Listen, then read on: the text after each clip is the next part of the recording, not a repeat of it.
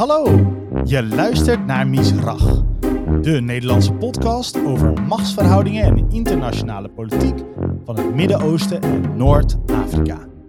Mijn naam is Jos Hummelen en we gaan zo direct beginnen aan een gesprek dat je nergens anders hoort.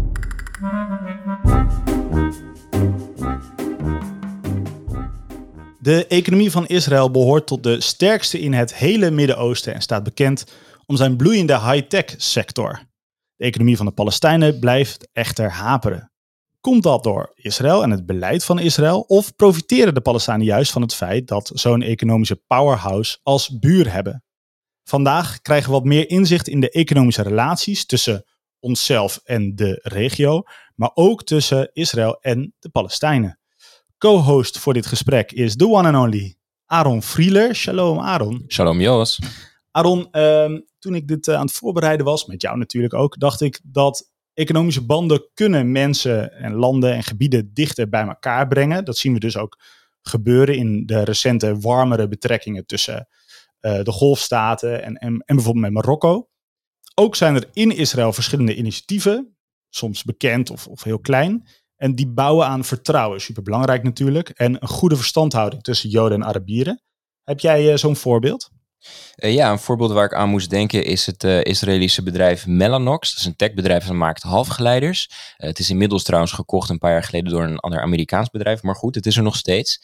En dat bedrijf dat heeft een paar jaar terug besloten om nieuwe mensen aan te trekken in en vanuit de Palestijnse gebieden. Niet alleen de westelijke Jordaan-oever, en, en Ramallah en dergelijke, maar zelfs ook een paar in Gaza. Dus dat is wel een interessant voorbeeld, want het is echt een van de pioniers uh, op dat gebied. Een van de uh, eerste techbedrijven die echt op grote schaal zegt van uh, wij willen nu Palestijnen aan gaan nemen voor dit soort high-tech banen. Waar veel andere Israëlische techbedrijven over de grens kijken, vooral naar bijvoorbeeld Azië of Oost-Europa. Oké, okay, tof. Dus Palestijnen voor niet alleen voor laag opgeleide banen in Israël, maar ook dus in IT. Mooi ja, voorbeeld. Precies. De gast is niemand minder dan Frank Heemskerk, secretaris-generaal van de European Roundtable for Industry. Maar u kent de naam Frank Heemskerk mogelijk van zijn periode voor de Partij van de Arbeid, waarbij hij staatssecretaris van Economische Zaken was. In die functie deed hij onder meer buitenlandse handel. Uh, in uw rol bij ABN AMRO had u de MENA-regio onder u vallen, Middle East, North Africa. En bij de Wereldbank was u ook al onder meer bezig met die regio waarover we het later meer gaan hebben. Van harte welkom op het kantoor van Sidi, meneer Heemskerk. Dank, uh, om de hoek. Uh, en erg leuk om hier te zijn op deze warme dag. Ik blijf maar opnoemen wat u allemaal heeft gedaan. Het is uh, best indrukwekkend. Maar u bent dus ook gastdocent aan de Universiteit van Leiden, waar u het vak Geoeconomics geeft. Wij hebben het in deze podcast eigenlijk vooral over geopolitiek. Dus extra leuk dat we vandaag echt over economie gaan hebben. Maar wat is geoeconomics? Jaap Top Scheffer was hoogleraar in Leiden en heeft mij gevraagd dit uh, keuzevak te geven. Dat is twee maanden in november en december voor uh, studenten die in tweede, derde jaar, jaar, bachelor zitten. Eigenlijk wist ik het ook zelf niet zo goed okay. wat geoeconomics was. Uh, maar hij zei nou, um, en er was helaas ook niet zo'n goede syllabus. dus we hebben het vak eigenlijk weer helemaal vanaf het begin af aan ontwikkeld. Toch is er heel veel literatuur over. en in de kern komt het erop neer hoe zet je nou je economische instrumenten in voor geopolitiek beleid? En helaas uh, zijn economen verschuilen zich nogal achter de international rule-based order hè, of multilateralisme. Of de, nou ja, dat hebben we de Europese Commissie en de, en de WTO. En verder moet je niet te veel morrelen. En politiek is toch maar uh, rommelig. Mm -hmm. um, terwijl um, heel veel politici en zeker ook uh, bij de ministeries van Buitenlandse Zaken daar is helaas te weinig kennis van de economie. Uh, en ik probeer die twee werelden bij elkaar te brengen. En uh, er zijn hele mooie voorbeelden van zeer geslaagde geo-economische interventies. Ik denk dat het beroemdste is het Marshallplan, mm -hmm. waarbij Amerika positieve instrumenten inzetten. En ik behandel in die zeven colleges, zeg maar, wat zit er in de toolbox aan uh, economische instrumenten? Hoe zijn ze en worden ze nu ingezet? Technologie, energie, en ik probeer dat ook een beetje uh, financiën en ik probeer het ook toe te spitsen op een aantal regio's. Dus uh, inderdaad Midden-Oosten, Rusland, veel rondom energie. Uw favoriete regio is het Midden-Oosten, hoorde ik al. Blijft u fascineren? Amerika, rondom handel. Dat was zeker ten tijde van Trump heel interessant. Eh, China, eigenlijk altijd een college apart. en het is een soort introductie ja, naar geoeconomics. Erg leuk om te doen. Het samenbrengen van economie en politiek, laten we dat ook in deze podcast gaan doen. Uh, omdat u secretaris-generaal bent van de European Roundtable for Industry, lijkt me leuk om even kort te kijken welke dikke economische kabels er uh, liggen, bij wijze van spreken dan natuurlijk. Hè? Uh, tussen de grote bedrijven in Europa en het Midden-Oosten. Ik leg nog even uit. De European Roundtable for Industry, dat zijn de zesde grootste bedrijven binnen de Europese Unie. En samen hebben jullie één stem. zoals onlangs toen er sancties kwamen tegen Rusland, als ik me niet vergis, toen zei eigenlijk de Euro European Roundtable, zei dat steunen wij volmondig. We gaan pijn lijden, maar dus, dat steunen we wel, vinden we belangrijk. Hier zie je trouwens ook weer hoe Klopt. politiek en economie bij elkaar komt. Ja, overigens zeiden we, uh, we gaan het steunen. Um, die sancties zullen op eerste termijn um, voor die bedrijven, die kunnen daar wel mee omgaan. Mm -hmm. Want Rusland is niet zo'n hele belangrijke economie in de wereld. Hè? Dus als je multinational bent, dan is Rusland ongeveer 5, 6 procent van je omzet. Uh, dus als je dat sluit, hè, de COVID-klap was groter. Uh, de eerste orde effecten was de boodschap, die zullen dus wel meevallen. De tweede orde effecten van het isoleren van Rusland in het totale systeem en de afhankelijkheid uh, van olie en gas, die zijn heel groot. En de tweede orde effecten op voedselschaarste zijn heel groot. En zorg er nou ook voor, en dat was een andere les, ook van geoeconomics, Sancties zijn nogal makkelijk te omzeilen, werken niet altijd even goed. Zorg in ieder geval dat ze goed gehandhaafd worden en dat ze duidelijk uitgelegd worden. Uh, uh, en ook daar zie je dat er tussen de landen nog wel veel onduidelijkheid was. En Nederland heeft toen een Stef Blok gevraagd, zet het eens wat meer op een rijtje. Wij hebben ook gezegd, Brussel moet ook een soort Stef Blok hebben. Ja. Die dat nog wat meer op een rijtje zet. We hebben door die oorlog in Oekraïne, doordat uh, ja, de afhankelijkheid uh, groot was op het gebied van gas, in mindere mate uh, olie, en, en dat graan in één keer een, een issue werd. Um, hoe zou u de band met Europa en het Midden-Oosten omschrijven als het gaat om economie? Wat zijn daar de, de belangrijkste assets? Is dat ook energie? Of? Ja, het is vooral energie. Gek genoeg gaat het relatief in de gesprekken weinig over het Midden-Oosten. Uh, economisch gezien. Het is natuurlijk een regio die politiek, historisch, cultureel ongelooflijk belangrijk en boeiend is. Hoe komt dat? Omdat het te klein Om, is? Het is toch te klein. Um, het is vooral een exporteur. Eigenlijk gaan alle discussies in de European Roundtable over de verhouding van hoe kunnen we zorgen dat Europa sterk is en innovatief is. Wat betekent dat voor onze transatlantische relatie met Amerika? Uh, en wat betekent dat voor Azië en met name China? Dus het gaat eigenlijk altijd om de driehoek Europa, Amerika, Azië, China. Uh, en Midden-Oosten komt weinig aan bod. Maar ik uh, neem aan dat, dat er binnen, binnen de ronde tafel, als ik het even zo mag zeggen, ook wel met, men met elkaar eens is dat ja, hoe stabieler die regio is, hoe beter dat ook is voor de Europese economie en de grote bedrijven daarin, die u dus ook vertegenwoordigt. Ja, dus het is wel een. en een aantal bedrijven zit daar ook en produceert er en investeert er. en je ziet gelukkig nu ook dat de economie aantrekt. Hè? In de uh, MENA region was een voorspelling van, het, van de Wereldbank dat ze ongeveer 5% gaan groeien. Nou, dat is de hoogste groei sinds 2016. Dus aan de ene kant is dat natuurlijk goed nieuws, hè? meer groei. Um, maar als je daar even dieper naar kijkt, zie je dat van de landen die in die regio zitten, dat 11 van de 17 landen nog steeds niet terug is op het niveau van voor de corona. Ja. En als je stilstaat en je gaat weer bewegen, heb je natuurlijk per definitie groei. Dus het is een onderdeel uh, nog van de bounce back. Ja, en het zijn vooral ook weer de olie- uh, en gas-exporterende landen die natuurlijk harder groeien. Nee, die hebben nu voordeel. Um, en uh, de Wereldbank was ook wel zo netjes om te zeggen, ja, eigenlijk zijn onze voorspellingen um, voor de MENA region het moeilijkst hm. van alle regio's ter wereld. Omdat? Omdat de cijfers, de data zijn weinig beschikbaar. Uh, de economie is ook met die olie en gas volatieler. Ja. Ze zeiden wel, onze voorspellingen zijn weer beter dan die van het IMF. En ze zeiden, ja, en, en, we blijven toch maar voorspellen, want voorspellen is wel belangrijk. Hè? Ik ga nog heel even uitleggen, volatiel betekent volgens mij dat het heel erg heen en weer gaat, dus onvoorspelbaar is. En. IMF is het Internationaal Monetair Fonds. Ja, dat is dus, dus de Wereldbank op korte termijn. En MENA is Midden-Oosten en Noord-Afrika. Dankjewel, Aaron. Ja, hoe is puur economisch gezien de band tussen Israël en de Europese Unie of het Europese bedrijfsleven? Nou, ik, Israël is natuurlijk echt een ongelofelijke motor van innovatie. Maar ook Israël is op wereldschaal niet een hele grote economie. Nee. Dus een aantal landen zullen zitten. Unilever is bij ons ook lid. Nou, die hebben dat net dat gedoe gehad met uh, het ijs van Ben Jerry. Ben Jerry's, ja. Uh, dus af en toe uh, komt het dan omhoog. Dat wordt overigens bij de European Roundtable niet besproken. Nee. Wij richten ons toch meer op de, de Europese economie en de Europese kracht. Um, maar Israël is dus ja, een bron van innovatie, inspiratie, discussie um, voor bedrijven.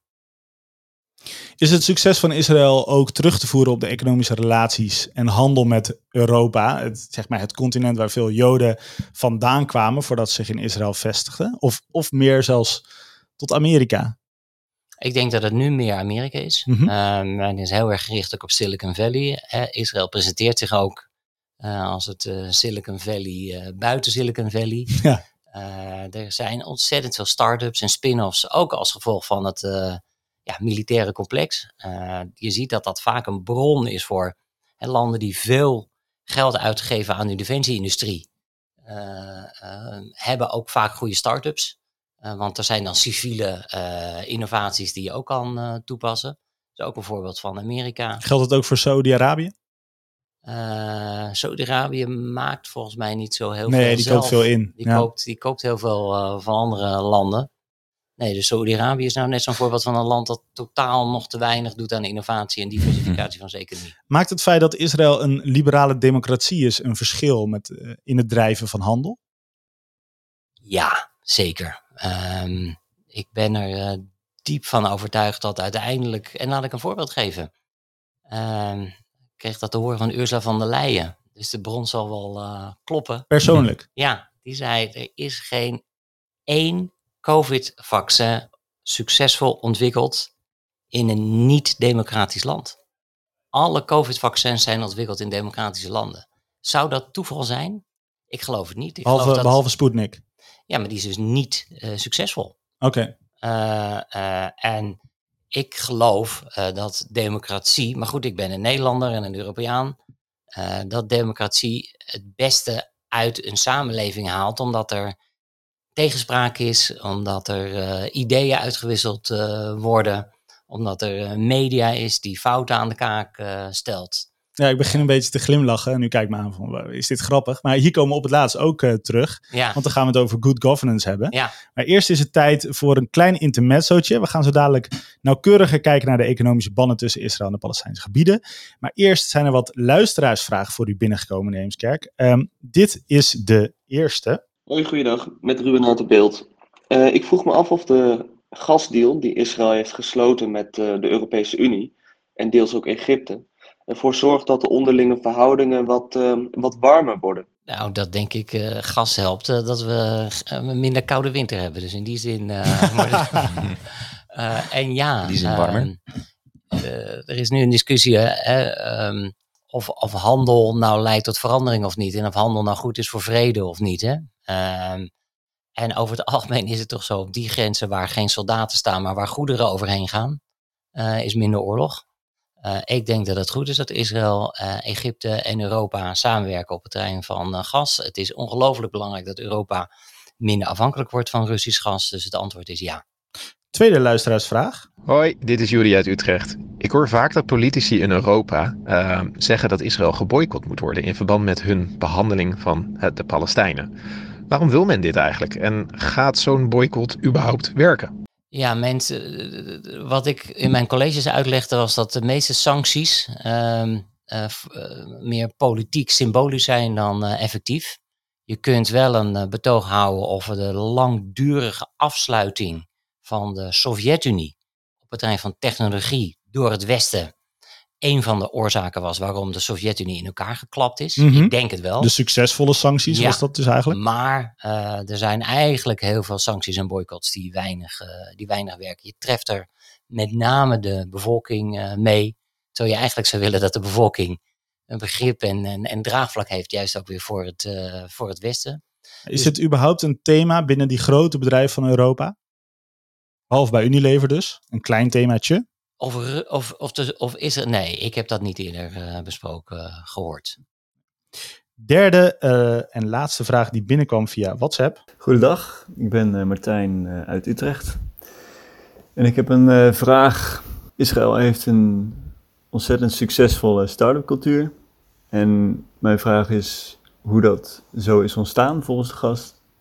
En wat Nederland en het Nederlandse bedrijfsleven daarvan kan leren.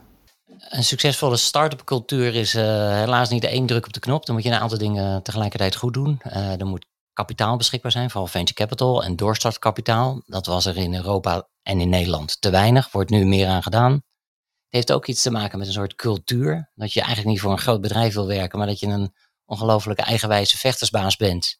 Uh, die iets voor zichzelf wil uh, beginnen. Uh, nou, dat is denk ik ook in Israël uh, aanwezig. Ehm, wat we net al in de inleiding zeiden, is dat als er een grote investeringen zijn en een grote militair industrieel complex, dat je daar ook veel afgeleide start-ups van ziet.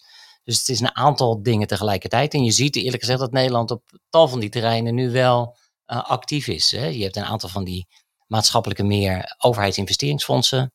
Uh, de defensieuitgaven in Nederland gaan, gaan omhoog. Je ziet het ook dat steeds meer jongeren zeggen: Ik wil eigenlijk niet meer voor een groot bedrijf werken. Ik wil een start-up beginnen. Nou, dat is allemaal positief. Laten we gaan kijken naar uh, de economische banden tussen Israël en de Palestijnse gebieden en wat die in potentie zouden kunnen betekenen. Vind ik zelf een heel spannend blokje. U was namens Nederland bewindvoerder bij de Wereldbank. Um, Israël en de Palestijnse gebieden vielen toen in uw portefeuille onder andere. Ik zou in dit blokje graag willen inzoomen op die economische banden. En ik wil alvast duidelijk maken, disclaimer, dat uh, Gaza en de Westbank eigenlijk niet vergelijkbaar zijn. Ook niet in economische zin. Dus dat alvast gezegd hebben. We gaan vooral uit van de Westbank in dit verhaal. En anders noemen we expliciet dat het ook uh, Gaza betreft. En misschien ook nog even over Westbank en Gaza en Israël. Dus um, ik, was, ik vertegenwoordigde in totaal um, ehm, 13 landen. Mhm. Israël viel daaronder. Mm uh, Israël is hartstikke goed aanwezig binnen de Wereldbank. Ze halen er ook veel uit. Mm uh, bijvoorbeeld ook, de Wereldbank kijkt naar kunnen wij investeren in start-ups die ervoor gaan bijdragen dat de armoede sneller verminderd wordt. En Israël had een hele innovatieve zaden, zaadbedrijf. En daar investeerde de Wereldbank in. Want ze dachten. Zaadveredeling. Zaadveredeling, ja. Uh, gaan. En, want als dat meer, zeg maar. Uh, tegen klimaatverandering kan, kun je op een aantal andere landen kunnen meer profiteren van voeding. Hè? Dus ehm, Israël aanwezig. Ik had ook een adviseur uit Israël. Westbank en Gaza zijn formeel geen lid bij de Wereldbank, want ze zijn formeel geen land. Het is geen statelijke actor. Via ja. de, uh, in de definitie van een land uh, is via de Verenigde Naties. Ja. Gaat de Wereldbank niet zelf uh, over. Ehm, maar de Wereldbank is wel actief binnen Westbank en Gaza. Maar dat gebeurde dus niet via wereld, formeel via Wereldbankleningen, maar via een zogeheten trust fund. dat donoren had, die dat allemaal bij elkaar legden, daardoor heel efficiënter konden onderhandelen met de Palestijnse autoriteit. En ik vertegenwoordigde dus niet de Westbank en Gaza. Dat deed um, mijn collega uit Kuwait. Ja, maar u zat er wel bovenop. Ik zat er wel bovenop. En was, als er gedoe was, keken ze ook mijn kant op. als er iets was rondom visa, keken ze ook mijn kant op. Ah, uh, en toen ja, dat moet keer, via Israël natuurlijk. Ja, en toen er een keer een rapport werd uitgebracht over de, um, zeg maar de, de groei voor de Palestijnse gebieden, hè, Westbank en Gaza, door meer toegang te krijgen tot Area C, mm had ik ook goed overleg met mijn uh, met, de, met de regering in, in Israël, want die hadden wel een aantal vragen voordat het rapport gepubliceerd werd. Ja, tuurlijk. Alles ligt denk ik ook behoorlijk gevoelig en ja. complex. Nou ja, en de kracht van de Wereldbank daarbinnen is weer dat ze heel zorgvuldig zijn, heel feitelijk. En bijvoorbeeld, hè, dus toen er kritiek was op dat rapport van de Area C, en de kern van het rapport, het, staat nog, het is online te vinden, gepubliceerd in 2014, was ongelooflijk strenge veiligheidsbelemmeringen uh, vanuit de Palestijnse gebieden om te kunnen werken en te kunnen ondernemen in Area C, um, tasten de economische groei aan. Aaron, kun je even uitleggen wat is gebied C op de Westbank en waarom zijn die veiligheidsbelemmeringen er überhaupt? Nou, met de Oslo-akkoorden uh, zijn de Palestijnse gebieden uh, opgedeeld in de zogeheten areas ABC. NE is waar de Palestijnse autoriteit uh, praktisch volle autoriteit heeft. En dan B is een soort tussenstap waar ze dat hebben op civiel-economisch gebied, maar niet op militair gebied. En C is waar Israël nog met de scepter zwaait. En uh, daarom wil de Palestijnse autoriteit natuurlijk meer toegang uh, tot uh, C. En het idee met de akkoorden is geweest om geleidelijk steeds meer richting E te krijgen, E en B. Maar ja, daar, daar kan Israël wel een stukje voor steken als ze vinden dat hun veiligheid in het geding is. Dus dan heb je ja, dat, dat eeuwige spel van veiligheid versus diplomatie. En wat er dus gebeurde was dat ja, de Wereldbank gewoon feitelijk opschreef een belemmering eh, leidt tot minder economische groei. Dat lijkt me eh, evident. En je, zou, en je zou op andere manieren kunnen screenen. En niet meer uh, 100% screenen, maar veel meer uh, risicogewogen. Um, en toen moest ik uh, met dat conceptrapport naar, naar de MENA-president, vice-president. En zij zei, nou prima, als er dingen niet kloppen in dat rapport, dan willen we alle cijfers corrigeren die, die, die, die onjuist zijn. Dus met die boodschap ging ik terug naar mijn regering in Israël, toen bleef het stil. Want de cijfers klopten. En de analyse was een stafanalyse. En volgens mij is die ook economisch niet weersproken. En de vraag is vervolgens, iedereen doet met zo'n rapport weer in de politieke strijd zijn voordeel. Dus de Palestijnen riepen, zie je wel, uh, Israël is slecht. En Israël uh, riep, ja, maar ehm, het is niet alleen economie wat de klok slaat. Ja, want in Israël dat zien we zo meteen ook bij de verkiezingen. Het gaat gewoon heel erg vaak over veiligheid. Want mensen Ja. willen zich allereerst veilig voelen. Denk maar aan de piramide van Maslow. Volgens mij is dat veiligheid helemaal onderaan. Eerst veiligheid en daarna praten verder. Dat is ook logisch. Want je wil eerst zorgen dat je eh, kan, kan blijven leven, zou ik bijna willen zeggen, voordat je verder kijkt. En daar doe je dus ook heel traag pas concessies eh, in. Ehm, maar zo'n eh, ja, het limiteren van be- bewegingen eh, van goederen en mensen. Eh, ik heb altijd geleerd dat de Europese, een van de redenen waarom de Europese Unie in economisch opzicht zo goed werkt, is omdat je die vrije stroom hebt van goederen en diensten ehm, in de Schengenzone. Nou, hier is het heel erg gelimiteerd.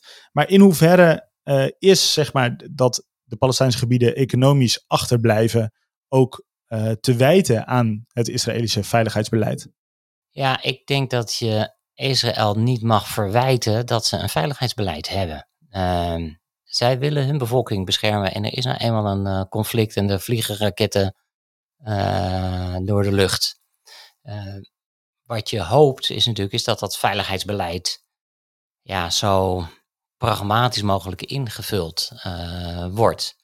En, ja, en daar zijn voorbeelden van waar het niet goed gaat. Ehm, eh, en dat beremt eh, de economische groei. Ehm, eh, Gaza is, ehm, ja, zit op slot. Ehm, wat je dan vervolgens kan doen, eh, daar zijn ook voorbeelden van eh, andere landen hè, die een soort landlocked zijn of geïsoleerd. Hè. Armenië viel ook onder de, eh, zat ook bij de Nederlandse kiesgroep. Armenië kun je ook alleen uit via Georgië. Dus, Ja, ik, wat- ik leg heel even uit. Armenië is een klein, overwegend christelijk landje. Met ten zuiden Iran, ten oosten Azerbeidzjan. Kora-Karabach is een disputed area. En ten noorden eh, Georgië. En daar, daar Ja, kan je de grens ja, gemakkelijk en, over. en vergeet Turkije niet. Turkije, Oh, Turkije die grens die Ja, helemaal gesloten is. eh, Ja, de- kwestie van de Armeense genocide. De, de Armeniërs die kijken naar hun berg, de Ararat. En Ja. Die ligt in Turkije. Dat is pijnlijk Ja. voor ze. Ja. Maar vertel, dat is dus een Ja. landlocked land. Land ook lang. Dus wat kan je dan wel doen? Eh, hè, dus je kan niet eh, net als Nederland distributieland eh willen zijn. Ehm, maar je kan dan extra inzetten op digitale vaardigheden, digitale infrastructuur. Want als je een hele goede softwareontwikkelaar bent in Armenië, ja, dan heb je eigenlijk eh, geen enkele last van die eh, grenzen. Maar ook daar is het helaas, om het terug te brengen naar Westbank en Gaza zo, eh, dat de digitale infrastructuur heel erg slecht is. En dat is natuurlijk een belemmering voor lokaal ondernemerschap. Het is een belemmering voor goed onderwijs. En dat zijn natuurlijk zaken waarvan je zou hopen eh, dat ja, er eh, via, wellicht via internationale samenwerking, maar ook eh, lokaal en met goed bestuur, eh, dat het wel tot stand komt. Wil je iets zeggen, Aaron? Ja, nou ja, eh, ik denk hier wordt het interessant, want eh, we hebben het gehad over hoe eh, handel eh, ja, voor alle partijen, ook vaak in conflicten, gewoon wederzijds eh, voordelig is. Wederzijdse afhankelijkheid schept. En dat is een wenselijke situatie. Maar bij dit conflict hebben we denk ik heel erg de neiging om alles vanuit een, een politieke, culturele lens te bekijken. Dus ik vind het zo interessant dat we nu een beetje iets meer met een economische lens kunnen kijken, hopelijk. En dat roept bij mij de vraag op van waarom zien we niet meer uh, overspel of een verspreiding van die bijvoorbeeld digitale infrastructuur die in Israël natuurlijk meer hebt, naar de Palestijnse gebieden. En inderdaad de vraag van waar wringt dan de schoen? Zit het bij Israëlisch veiligheidsbeleid? Of zit er ook misschien een stukje incompetentie bij de Palestijnse autoriteit? Hoe moeten we dat zien? Ik denk dat het antwoord is beide. Mm -hmm. uh, dus het is wel het veiligheidsbeleid als het is uh, incompetentie van of niet goed bestuur in de, in de Palestijnse gebieden, corruptie. je ziet dat ook daar is onlangs een rapport over uitgebracht in mei 2020 dat Palestijnse economie ook weer aan het aantrekken is. Ja, maar in Gaza is de helft van de beroepsbevolking werkloos. Uh, in, de, in, uh, in de Westbank is het uh, 15 procent. Dus gemiddeld is het een kwart. Ja, die mensen zijn ehm, reddeloos, radeloos, redeloos. Je ziet ook dat de, de, de manier waarop er belastingen geïnd worden is toegenomen. Maar ook is niet targeted genoeg. De manier waarop publieke voorzieningen opgezet zijn, zijn niet goed. Dat noemen ze dan ook met een net woord leakage, hè, oftewel er, er lekker gelden weg. Uh, dat is een heel net woord, ja. Dat is ja. bijna een eufemisme. Uh, dus ook aan de Palestijnse kant is er sprake van, uh, van niet goed genoeg bestuur. Ja, daar komen we zo meteen uh, op terug. Uh, ook weer zo'n bijna middel, middelbare schoolles van mij is, is dat, Aaron had het er ook al een beetje over, dat ja, zo'n zo'n economische hub, ja, dat trekt eh, welvaart aan en daaromheen verspreidt zich dat. En dan is het alleen maar fijn als een buur, in dit geval een non-statelijke buur, maar nog steeds een buur, ook een beetje meegaat in die vaart der volkeren. Dat is economisch gezien uh, in het voordeel, denk ik, van een ja. land. Of, of ben ik naïef en nee, profiteert bent, Israël nee, dus juist de, van lage lonen? De regering mm -hmm. uh, van Lapid en, en, en Bennett, die hebben ook een aantal versoepelingen gedaan. Dus ze mogen weer meer migrant workers met grenzen over. Uh, er was ook uh, uh, ICT-ondernemers meer. ja, en dan kan je zeggen het is een druppel op een groeiende plaat. maar je kan ook zeggen, ja, alles helpt. Um, dus in die zin um, ziet de huidige regering ziet het in dat, dat als je mensen perspectief geeft, als er beter onderwijs komt, dat ook dat bijdraagt aan aan het oplossen van politieke problemen. Hm. Weet u misschien meer van een aantal van die voorbeelden? U zegt net de, de versoepelingen van de huidige regering, ja, die zijn natuurlijk nog redelijk jong. Dus voor zover die effecten hebben, is het nog een beetje moeilijk om te kijken van welke kant gaat dat op. Maar het voorbeeld dat ik noemde van, hoe heet het ook weer, Mellanox, denk ik. Dat is, zoals ik zei, ook, ook nog maar een, paar jaar terug dat ze daar echt mee, mee begonnen zijn. Maar die CEO, Eyal Waldman heet hij, denk ik. Uh, die wordt echt gezien als een pionier op ja. dat gebied. Van, nou, wat een durf. Dat die uh, mensen van maar een paar kilometer bij Tel Aviv vandaan. Het is eigenlijk gek als je er zo over nadenkt. Maar het wordt gezien als, als veel durf uh, van hen dat die die stap neemt. Terwijl hij wil benadrukken van, ja, we doen het niet als een of andere, als een of andere vredesinitiatief of zo. Hoewel dat natuurlijk wel een mooie bijkomstigheid ja. is. Dat, dat zit er zeker bij. We zijn geen charity, maar, maar het is een mooi neveneffect. Nee, maar precies. Maar het is een mooi neveneffect. Maar het is inderdaad gewoon puur voor, voor de winst. We zijn wat dat betreft gewoon een, een bedrijf uit op winst, zegt hij. Net als alle andere bedrijven. Dus uh, weet u er toevallig meer van? Heeft u er iets van meegekregen? Hoe, hoe, welke kant gaat het op? Of hoe, wat voor resultaten ja, sorteert Ik hoop dat? dat dat een bron van inspiratie is. Ik ben zelf een keer heb ik ook een kinderziekenhuis bezocht. en die met spoedeisende hulp. en die ook over de grenzen mochten. Want ze zeiden, ja jongens, kinderen gaan we altijd helpen. Uh, en dat is enorm uh, inspirerend. Um, maar ik weet niet meer voorbeelden van. Um, ik, ik weet wel dat je, dat je er dan dus extra voor moet zorgen dat als de ondernemers of de, de, de, de software developers uh, thuis zijn, dat ze eventueel door kunnen werken. dus dat je moet zorgen dat je supersnel internet hebt. Mm -hmm. en dat, je, dat er ook een uitrol is van 5G. 5G wordt de internet draadloos van de toekomst. Wie moet daarvoor zorgen? Ja, dat is, dat is een overheidstaak. Hè, dan moet je zorgen dat er licenties zijn, moet je zorgen dat er spectrummanagement is. Uh, um, en en dat, is, uh, dat is een enorme belangrijke randvoorwaarde voor toekomstige economische groei. En als je dat dus niet doet, uh, en ze kunnen alleen maar werken als ze goede internetverbindingen hebben op kantoor. Ja, dat is, dat is schadelijk. Het is lastig om de economie van de Palestijnse gebieden te kwantificeren. U zei het aan het begin al, die cijfers uit het Midden-Oosten zijn soms lastig. Um, en bijvoorbeeld het GDP per capita in Gaza is veel lager dan op de Westoever. Um, maar ik denk dat je veilig kunt stellen om een algemeen idee te krijgen um, dat de welvaart per inwoner van de Palestijnse gebieden gemiddeld te vergelijken is met landen als Egypte en Tunesië. Iets hoger dan Marokko en veel, uh, veel hoger dan, uh, dan een land als Libanon. Um, wat is de belangrijkste reden waarom de Palestijnse economie achterblijft, denkt u? Ja, wat je er ook nog over kan zeggen is dat uh, de cijfers uh, slechter zijn geworden. Dus de armoede is enorm toegenomen. Uh, dat is natuurlijk door COVID. Ja, COVID, ik leg heel eventjes uit. De economieën van landen die op dat niveau uh, en ook in die regio zijn, dan is er heel veel bedrijvigheid buiten. En wat hebben we bij, bij corona gezien, dan, was het, dan moesten we eigenlijk naar binnen. Of in ieder geval uit elkaars buurt blijven. En dat heeft dat soort landen heel erg geraakt. En nou was bij de Palestijnse gebieden ook nog een enorm gedoe met die vaccins. Kun je dat even kort toelichten, Aaron, hoe dat ook weer zat? Nou, zoals ik het zie, is het weer typisch zo'n blame game geworden die zo tekenend is voor dat conflict daar is veel onduidelijkheid over, of misschien bij de leiders eigenlijk wel meer duidelijkheid hoor, over wie nou welke competenties heeft. Moet Israël als bezettende macht bepaalde diensten leveren? Of heeft de Palestijnse autoriteit ook gewoon zijn eigen verantwoordelijkheden? En nou, van het laatste is men de eerste uitgegaan, maar vervolgens, overigens nadat Israël al hulp had aangeboden op dat gebied, kwam de Israëlische vaccinatiecampagne heel erg op stoom.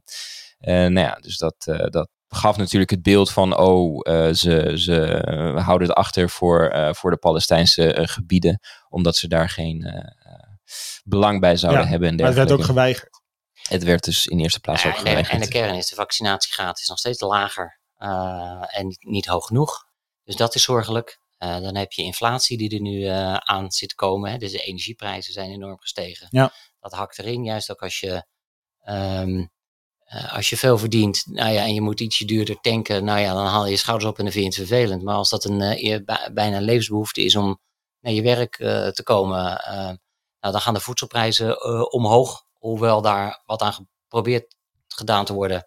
Maar als je weinig overheidsgeld hebt, valt er ook weinig te compenseren en te subsidiëren. Ja. dus het is echt een hele zorgelijke cocktail. Minder hulp gekregen? Hulp is enorm afgenomen naar de Palestijnse gebieden. Uh, ik geloof nu nog maar 2, 3 procent van GDP. Ja. Het was, zat op de 15 tot 20. Ja. Uh, nee, dus de, aan alle kanten zit men klem. Ja. Um, we gaan zo meteen hebben over oplossingen. Dat is wel zo leuk, anders wordt het zo'n ja. zo'n donkere wolk. één grote donkere wolk, deze podcast. Um, er komt ook op een gegeven moment weer een nieuwe regering in Israël. Vraag is natuurlijk hoe lang die blijft zitten. Maar welk economisch beleid ten aanzien van de Palestijnen of de Palestijnse gebieden zou u toejuichen? Nou, ik geloof dat je dus nooit, dat zei ik eerder, landen het verwijt moet maken dat ze hun eigen veiligheidsbeleid hebben. Um, maar hopelijk kun je wel een gesprek voeren over hoe je dat uitvoert. Ja. En um, dat dat wat meer risicogewogen is. En dat je via economische samenwerking misschien wel de veiligheidssituatie kunt verbeteren. Uh, en via het samenwerken op uh, scholing, op uh, gezondheidszorg, het mogelijk maken dat er extra investeringen zijn in, uh, in infrastructuur.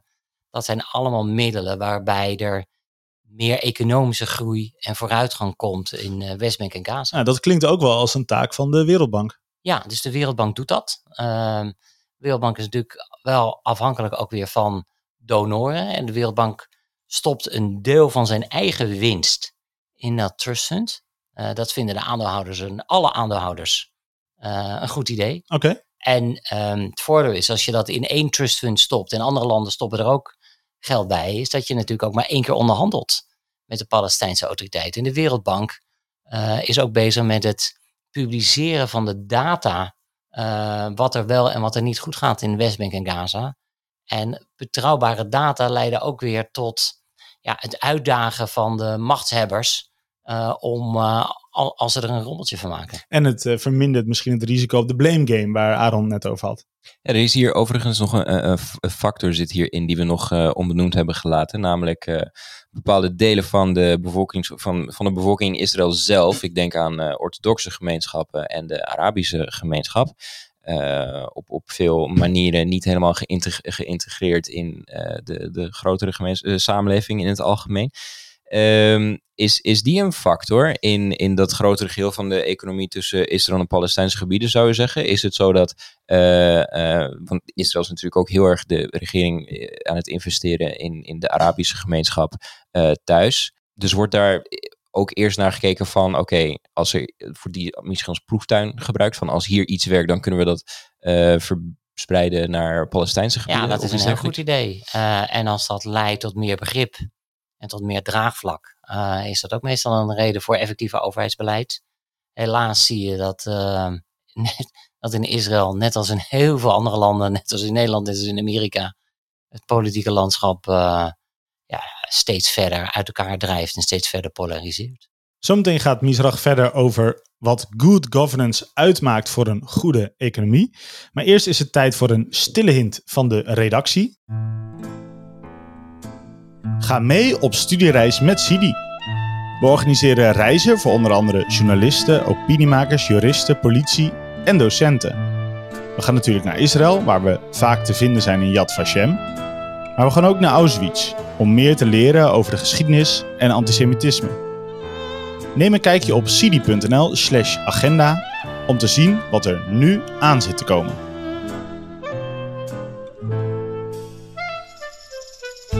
In het voorgesprek dat wij hadden ontdekten we ook een factor die ik in ieder geval niet zo snel zou meenemen als ik een economie zou willen beoordelen. En dat is good governance, maar ook rule of law.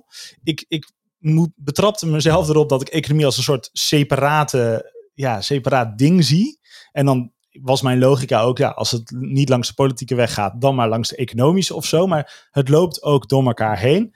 Aaron, kun je even uitleggen wat is good governance? Oh ja, dat is uh, nou ja, good government in de breedste zin uh, van het woord.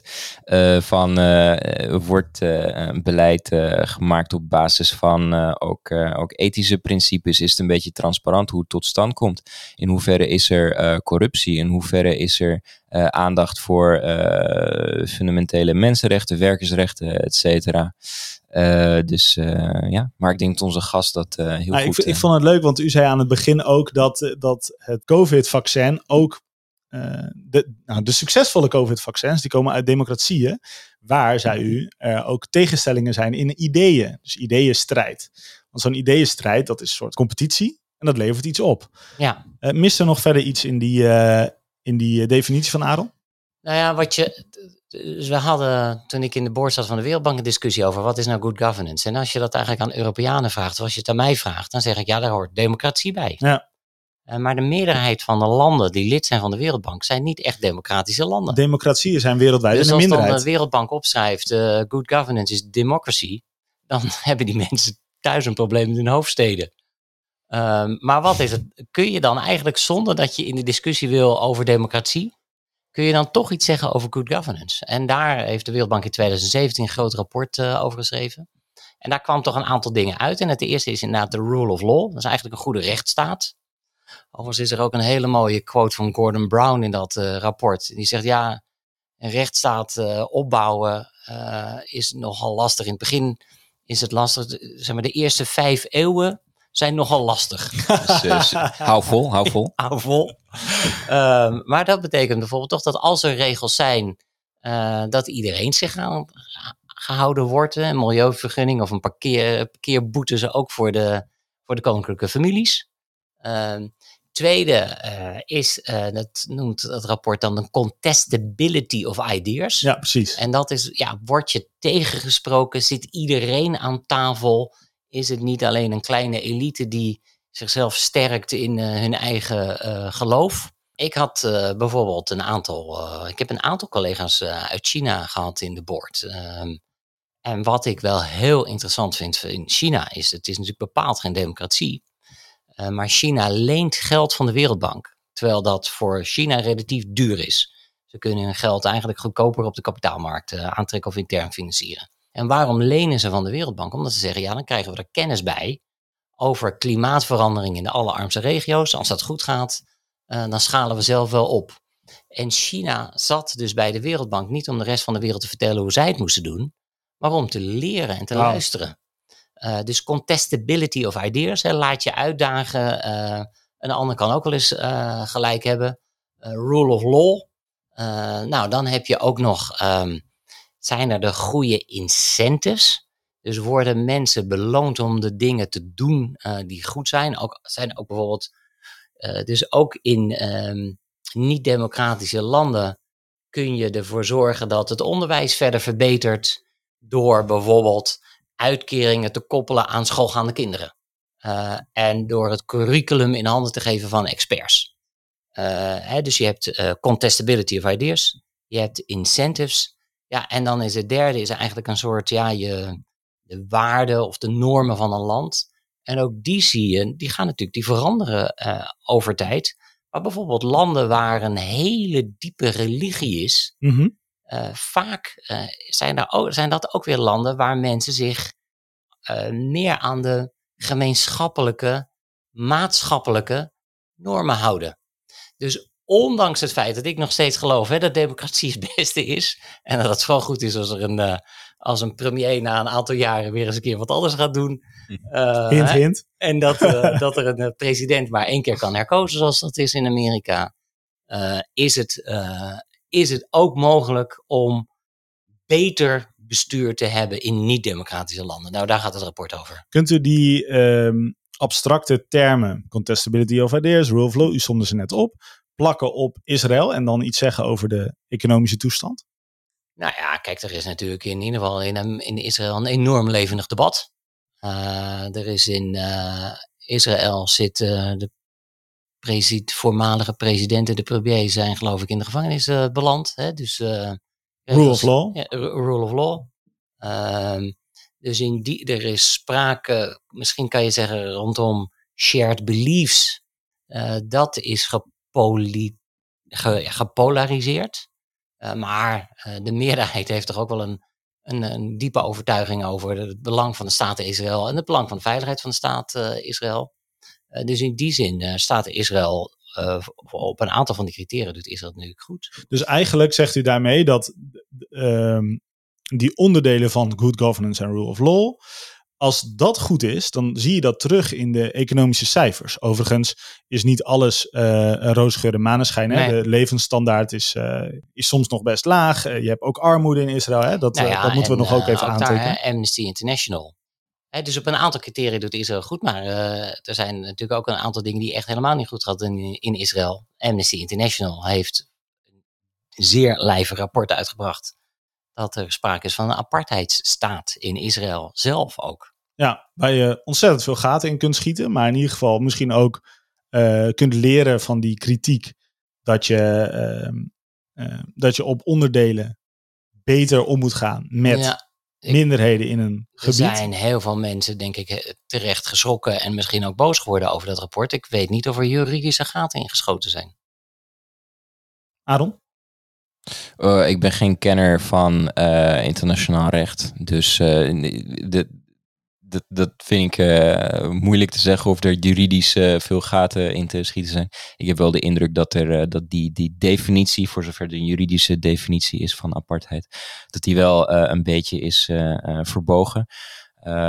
afijn, zoals ik zei, ik ben geen... Ja, en het is een hele heftige conclusie natuurlijk. Aantijging, ja. ja.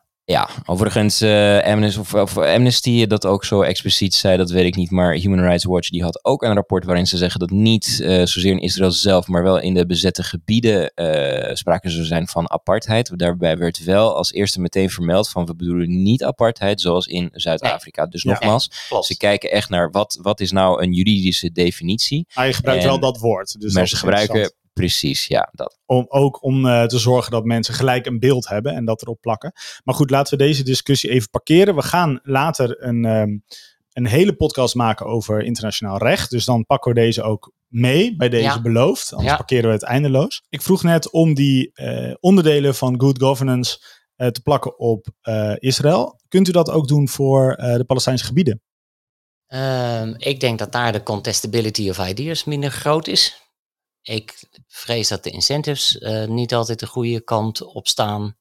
Ehm, dus de Palestijnse gebieden scoren eh, minder goed. Ehm, ik vrees dat er, eh, nou, het is aantoonbaar zo dat er meer corruptie is. Ehm, nee, dus, en er is een verband tussen good governance en economische groei. En als je dus zeg maar, in Nederlandse voetbaltermen niet in het linker, maar in het rechterrijtje staat op al die indicatoren, ja, zie je dat weer speelt in je economische groei. Dus dat is er ook aan de hand.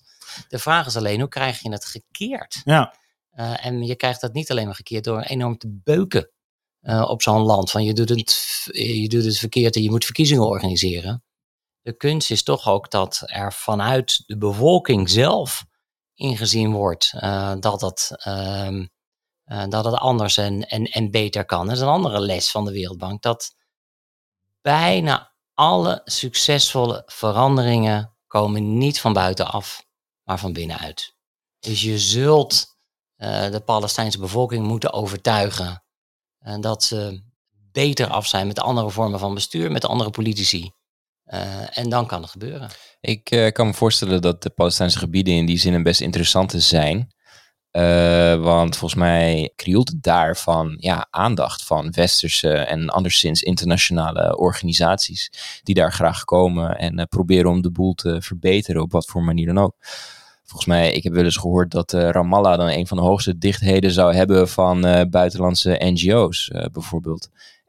Wat voor, wat voor ehm, eh, resultaat heeft dat eigenlijk op de, ja, het, de, de mentaliteit in de Ja, Palestijnse gebieden Dan ga ik in misschien iets economisch opzicht? gevaarlijks eh, zeggen. Oh-oh. Ehm, maar eh, kijk, als het krioelt, eh, was de term geloof ik die jij gebruikte van NGO's, eh, dat is niet altijd even effectief. Hè, dus de, eh, als iedereen zijn eigen projectje begint, dat is natuurlijk fantastisch mooi vanuit alle goede bedoelingen. Ehm, maar ik denk dat het belangrijk is dat je kan kijken van ja, hoe kan je nou echt opschalen? Het is ook zo dat non-governmental organizations soms de taken van de overheid overnemen. Dat is ook niet goed. Eh, eh, want je wil natuurlijk dat een bevolking zijn overheid afrekent op het feit dat het slecht gaat. En als je ehm, alles in één, via één vehikel doet, dan heb je echt eh, invloed op een overheid. En je zegt, luister, wij koppelen deze begrotingssteun alleen eh, als jij ervoor zorgt dat dat kadaster en de eigendomsrechten nu eens een keer echt goed wettelijk verankerd is, dan heb je echt invloed. Dus het is, ehm, en het is een beetje een gevaarlijke opmerking, omdat ik natuurlijk eh, bij de Wereldbank zat en dat wordt dan weer gezien als de, de grote machtige speler. Valt ook wel mee. Ehm, ehm, maar eh krioelen, eh, nou als econoom zeg ik ook, het zijn enorm hoge transactiekosten. Ehm, probeer het nou met z'n allen wat meer gezamenlijk op te trekken. En daarbinnen kunnen dan nog wel partijen een specialisme hebben. Eh, maar dat helpt niet altijd als er zo ongelooflijk veel NGO's zijn. Het is belangrijk dat die overheid ook beter gaat functioneren. Ja, dus dat moet, eh, dat moeten Palestijnen eisen van hun overheid en Ja. niet bij NGO's aan blijven kloppen, want dan blijven ze afhankelijk van NGO's, terwijl ze hun overheid zouden moeten afrekenen op hoe het gaat, ook in economische zin. Klopt, uiteindelijk is een eh, goede, effectieve overheid cruciaal ook voor een economie. Maar de treurige paradox is dan misschien wel dat eh, de Palestijnse economie eh, deels ook gewoon slachtoffer is van ontzettend veel, eh, weliswaar eh, doorgaans goed bedoelde, ja, internationale aandacht, solidariteit, hoe je het ook wilt noemen. Zie ik dat goed? Nou ja, dat is een andere. Dat is de, dat is de vloek van de, eh, zeg maar van de, van de, van de financiële meevallers. Dat heet de Dutch disease bijvoorbeeld ook. Dat je, Oh. We hadden in Nederland hadden we het, eh, het gas in Groningen. Dat is ten tijde lang niet altijd even productief aangewend en leidde tot eh, hogere kosten ook weer van, of hogere lonen, waardoor we onze concurrentiepositie verloren. Je ziet dat landen die ongelofelijke meevallers hebben met de olie- en gasinkomsten, ook niet altijd hun eh, economie eh, moderniseren. hè. We hebben het over Saudi-Arabië. Een beetje in het verlengde van de resource Eh, en curse. als je, eh, en als je eh, volledig afhankelijk bent van internationale steun en donoren, is dat ook niet altijd goed. De vraag is natuurlijk, en dan draai ik hem om, moet je dan stoppen uh, met die internationale solidariteit. En, die, uh, uh, en daarvan zeg ik nee. Nee, maar het is altijd een balans. Het is altijd een balans. En je moet zorgen dat die internationale solidariteit en dat die, die, die, die, bijdrage en ontwikkelingssamenwerking, dat dat zo effectief mogelijk is. Uh, uw stelling is eigenlijk, als ik het een beetje samenvat, is dat je voor economische groei eigenlijk ook misschien wel eerst moet kijken naar goed bestuur. Dus niet gelijk buiten de grenzen en zeggen van, nou, het ligt aan, uh, aan Israël in dit geval. Maar ook kijken van, nou, wat gebeurt er nou? Wat kan je wel zelf doen? Zoals Ja. het voorbeeld met Armenië. Ja, maar het is ook een beetje, het is misschien een dooddoener. En die was geloof ik van uh, Tolstoy. Die schreef dat, uh, f- uh, ik parafraseer maar, families waar geluk is, dat zijn hele saaie verhalen. Want dat zijn allemaal liefdevolle ouders en er is het veilig en er is eten op tafel en er is goed onderwijs. Hè? Uh, dus de, de, de families uh, waar het goed mee gaat, die doen altijd allemaal hetzelfde goed. En uh, de families waar het slecht gaat, daar is altijd een andere oorzaak voor waarom het, waarom het misgaat. Maar En dat, good governance ja. is zo'n is zo'n ja, basisvoorwaarde waarom, het, waarom het goed gaat. Maar krijg het maar eens voor elkaar. Ja. Nou, nogmaals, daar, daar, daar, het rapport van de Wereldbank uit 2017 geeft een aantal hele mooie diepe inzichten. Dus de luisteraars uh, kunnen het ook uh, op de link of op de website vinden. Ja, ik ga, dat, uh, ik ga dat even in de show notes zetten. En dat is, vind ik wel mooi, want Tolstoy schrijft natuurlijk over de minder succesvolle families, want anders is het niet boeiend. Maar dit verhaal, wat dat rapport vertelt, gaat eigenlijk over hoe je nou kunt klimmen. Ja. En dan, zorgt, dan staat er bijvoorbeeld ook in dat hoe meer geweld en hoe onveiliger, hoe slechter een economie draait. Um, maar we zitten wel met het volgende. Soms duurt het vijf eeuwen voordat je dus good governance of een democratie kunt ontwikkelen. Als je nou geen democratie hebt, wat kun je dan wel doen aan good governance? Dan kun je toch zorgen dat regels uh, opgesteld worden uh, waarbij meerdere partijen aan tafel zitten. Dus niet alleen de ruling elite. En dan kun je ervoor zorgen dat als die regels er zijn, uh, dat ze maximaal gehandhaafd worden. En dan dragen ze ook weer bij aan het acceptatie van regels. En dus de wijze waarop regels worden opgesteld, betekent ook weer dat, uh, dat regels geaccepteerd kunnen worden. Uh, dan nog kun je, uh, als er geen democratie is, kun je heel veel doen aan armoedebestrijding. Het beste voorbeeld is natuurlijk China heeft ongelofelijke prestaties geleverd op armoedebestrijding.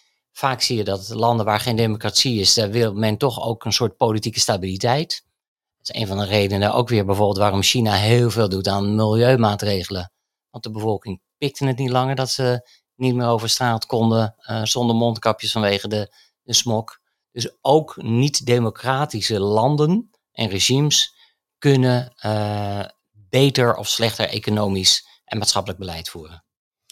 Goh, we begonnen met praten over de economische banden tussen de Europese Unie en uh, de gebieden waar we het steeds over hebben. Toen hebben we ingezoomd op die twee gebieden om ook wat te leren. Misschien kun je dit trouwens ook wel plakken op andere gebieden. Het is maar een, een casus die wij toevallig natuurlijk ontzettend interessant vinden. En uiteindelijk hebben we het uh, gehad over good governance en dat dat uh, in je eigen handen voor een groot gedeelte is om die economie beter te laten draaien. Wat heb jij vandaag meegepakt uit deze aflevering over geoeconomics, Aaron? Nou, ik vind het heel uh, verfrissend om een, een, blik te hebben op uh, de economische kant van de zaak, of de grotendeels economische kant van de zaak.